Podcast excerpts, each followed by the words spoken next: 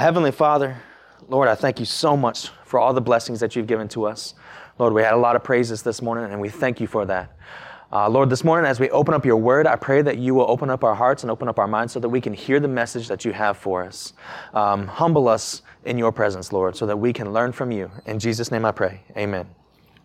Uh, so we're continuing our sermon series in the book of Acts, uh, and this is uh, the sermon series is called Jesus' Mission Continues, and we're looking at disciple making in the early church, so that we can know what lessons or we can find lessons for us to learn to apply to our vision of worshiping God by making disciples through the gospel of Jesus Christ. This morning we're in Acts 23. We're going to go 12 to 35, and we're going to see Paul saved from an ambush. But the most important part in that is that we're going to we learn that disciples reflect God's glory. In all circumstances, disciples reflect God's glory. And there are three main points that lead into that. First is that God is all knowing, God is in control, and that charity isn't enough. Doing good things just isn't enough. Now, I was going, I, I was tempted here to, say charity ain't enough, but I figured we have enough teachers in here that I, I probably wouldn't get away with that. Um, so, leading into this, let me give you a little background of what's been going on. So, Paul was arrested in Jerusalem under false pretenses. Then, when he was on trial before the Sanhedrin, they broke out in an argument over something that he said. So, throughout this passage this morning, Luke, the author, does a really good job of juxtaposing two groups. Uh, these two groups are the Jews and the Roman, uh, the Jews and the Romans. Uh, the Jews have been raised as God's people under the law of Moses and should display that by reflecting God's character. Whereas the Romans are pagan. They're Gentiles who have their own understanding of justice and truth and what is right. And often in the New Testament, it seems to, it seems to be implied that the Roman government is crooked and corrupt. So let's see if the, the two groups in this story match that, those descriptions and those expectations. So we're going to pick up in verse 12. It says, When it was morning, the Jews formed a conspiracy and bound themselves under a curse not to eat or drink anything until they had killed Paul. There were more than 40 who had formed this plot. These men went to the chief priests and elders and said, We have bound ourselves under a solemn curse that we won't eat anything until we have killed Paul. So now you, along with the Sanhedrin, make a request to the commander that he bring him down to you as if you were going to investigate his case more thoroughly. But before he gets near, we are ready to kill him. So again, we see the Jews here. Now, this obviously would not have been all the Jews, but it says that there were 40. So this is a pretty big group. Um, what, where, sorry, what group would this be, or, or kind of who would they, they align with? Um, they would have probably been under the same beliefs as the Sadducees. You know, if you remember last week, we talked about some of the differences between Sadducees and Pharisees. Um, the Sadducees, one of the things, uh, one of their identifiers as a, uh, as a group was that they didn't believe in the resurrection. They didn't believe in the resurrection in the, in the end times. Now, Christianity rests on the resurrection. But this doctrine does not come only from the New Testament, but there are several Old Testament scriptures that point to that as well. We talked about some of those last week. So the Jews, though, they did not agree on this doctrine. They did not agree on the doctrine of resurrection. Um, as a matter of fact, this is still a point of disagreement in modern Judaism. Um, the Orthodox Jews and the Reformed Jews disagree on this. Uh, and it would seem that this group, this group of at least 40 of them, sided with the Sadducees because that was what had, uh, that was the comment that Paul had made that caused the group to erupt into, into big argument. Um, and so the fact that this group is willing to kill Paul seems to indicate that they were siding with the Sadducees. Now it says that there were more than 40 of them. So 40, that's a fairly substantial group. A group this size would be very capable of overwhelming Paul and the Roman guards who were, um, who were charged with transporting him from where he was being held into the, uh, in front of the Sanhedrin, especially with the element of surprise. So, if we left all this up to Paul and the Roman guard, they, they probably wouldn't end well for Paul. Um, but there's another detail that Luke, the author, is about to reveal to us. Picking up in verse 16, it says, But the son of Paul's sister, hearing about their ambush, came and entered the barracks and reported it to Paul. Paul called one of the centurions and said, Take this young man to the commander, because he has something to report to him. So he took him, brought him to the commander, and said, The prisoner Paul called me and asked me to and asked me to bring this young man to you, because he has something to tell you. The commander took him by the hand, led him aside, and inquired privately, What is it you have to report to me? So Luke introduces us to a new character here, a new person in this story, and tells us that this is the son of Paul's sister. What else do we know about this guy? So when we meet somebody in the Bible, we want to know as much as we can about them. We want to go back and research and try to figure out are there any other points in the story that, or, or any other points in, in other scripture that tell us anything about this person? All that we are told here is that he's the son of Paul's sister. Unfortunately, that raises more questions than it answers. Right? First question is, wait, Paul had a sister? Right? Are we told anything about this anywhere else in Scripture? Do we know anything else about her? What's her name? Where did she live? Was she a believer too? Well, then we have other questions about the nephew, right? What was his name? How old was he? Was he a believer? Did he travel with Paul? None of those questions are answered for us anywhere in Scripture that I could find anyway. I couldn't find any answers to any of those questions. This passage is all we are told about Paul's sister and about his nephew. Now, we do get one small detail in here. It says that um, he was a, um, it says later in uh, verse 18 that he was a young man. Again, that's not a lot of detail that we know about him. But kind of the most relevant question to this passage here is why was he in a position to hear about the plot against Paul's life? Why was he there with these 40 Jews plotting against Paul? Again, we don't know why he's there. We don't know. And so when we think through and we're looking at um, trying to understand the Bible, we want to know, or we want some system of finding out as much as we can, of learning as much from the Bible as we can, of hearing from God. Now, I've put together um, the, uh, my Bible study methodology, uh, the CSA. We've talked about that a lot. I've gone through a couple of sermons modeling it. But one of those questions in the CSA is what does this tell us about God's character? All right, first, this tells us that God has given us all that we need in Scripture, not everything that we want. There are a lot of details that are not in Scripture, but we trust God to know that He put everything in there that we need Right? There are many times in Scripture where we want more details, but God doesn't give them all.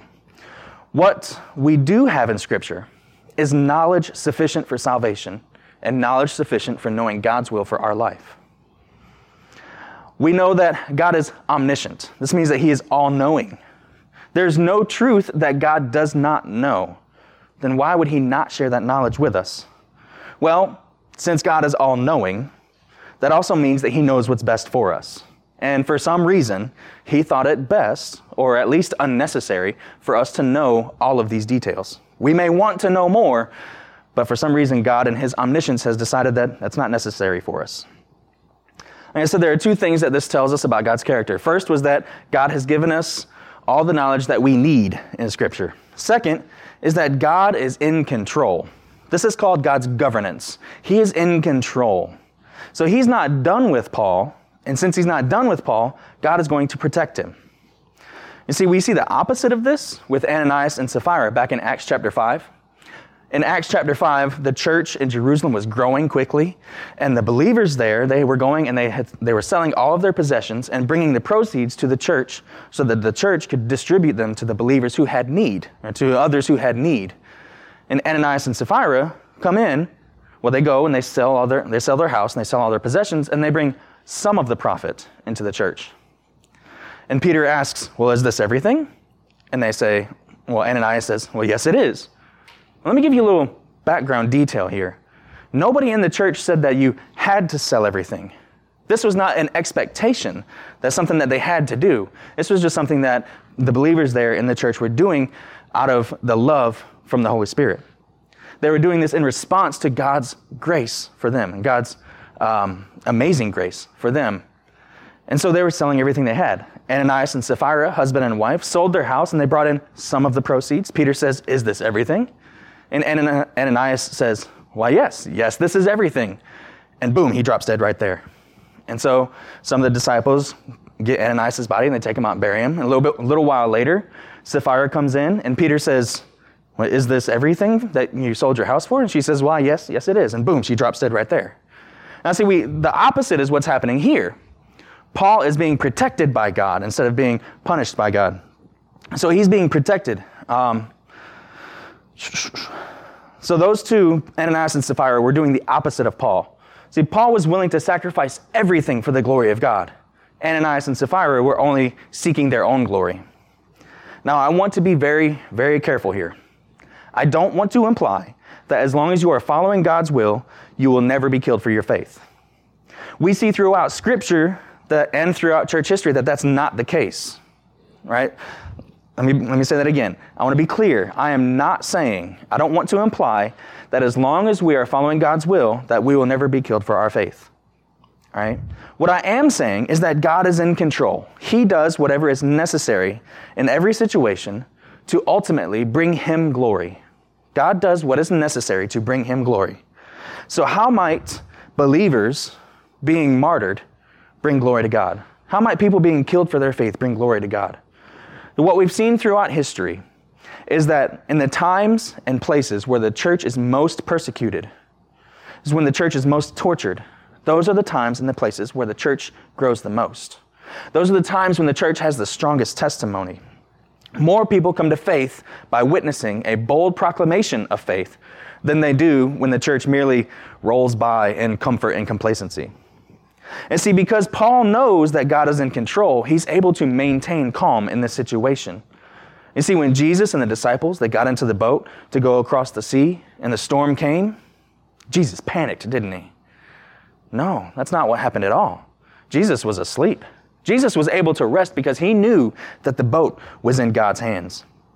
See, Charles Spurgeon, the famous preacher, said, A storm where Christ is? Yes, it is generally so. If all seems calm, you may question whether Christ is there. But when he goes into the boat and his disciples follow him, it is not remarkable that the devil comes after him. So when we are going through storms in our life, it may be just because we are there with Christ. And we have followed him into the storm, and he is there protecting us. See, Paul recognizes that same truth, and therefore, undeterred by this current storm. So let's see what happens next. Picking up in verse 20, the Jews, he said, this is Paul's nephew. The Jews, he said, have agreed to see, or have agreed to ask you to bring Paul down to the Sanhedrin tomorrow, as though they're going to hold a somewhat more careful inquiry about him. Don't let them persu- persuade you, because there are more than 40 of them lying in ambush, men who have bound themselves under a curse not to eat or drink until they have killed him. Now they are ready, waiting for your consent. So the commander dismissed the young man and instructed him don't tell anyone that you have informed me about this. He summoned two of his centurions and said, Get 200 soldiers ready with 70 cavalry and 200 spearmen and go to Caesarea at 9 tonight. He uh, also provided mounts for Paul to ride and bring him safely to Felix the governor. He wrote the following letter Claudius Lysias, to the most excellent Governor Felix, greetings. When this man had been seized by the Jews and was about to be killed by them, I arrived with my troops and uh, rescued him because I learned that he is a Roman citizen. Wanting to know the charge they were accusing him of, I brought him down before the Sanhedrin. I found that the accusations were concerning questions of their law, and that there was no charge that merited death or imprisonment. When I was informed that there was a plot against the man, I sent him to you right away. I also ordered his accusers to state their case against him in your presence. So the soldiers took Paul during the night and brought him to Antipatris, as they were ordered. The next day they returned to the barracks, allowing the cavalry to go on with him.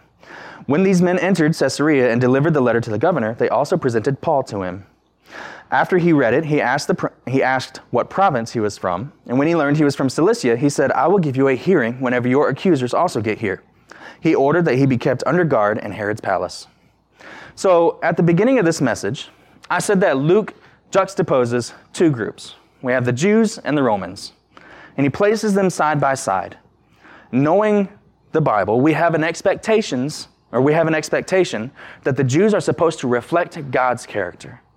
They've been raised as God's people. They've been raised to follow the laws of Moses and to reflect God's character to the people around them.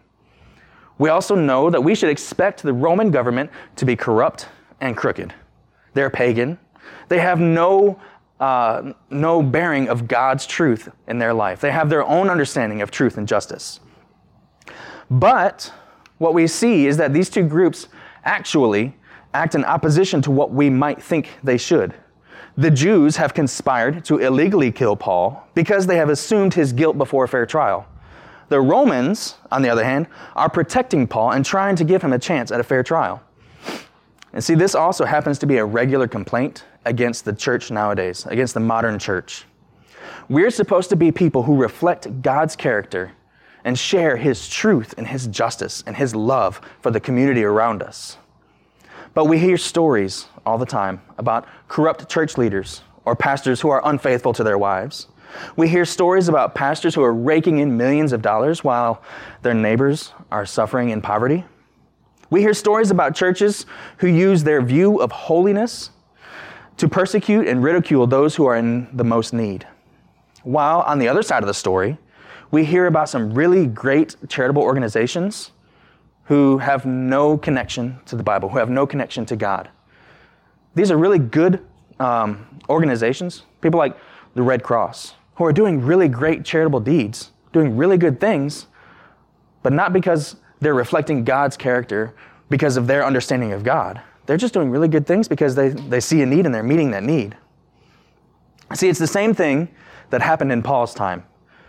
When we call ourselves children of God, we should reflect His glory to our community. See, it's a lot like how the moon reflects the sun back to the earth. The moon doesn't give off its own light, but in, at night, if it's a full moon, we get a lot of light. We can see fairly well under a full moon. The moon's not giving off its own light, it's only reflecting the sun back to the earth. Similarly, when people are around us, they should see the light of the sun, Jesus, the sun, reflecting off of us and into their lives.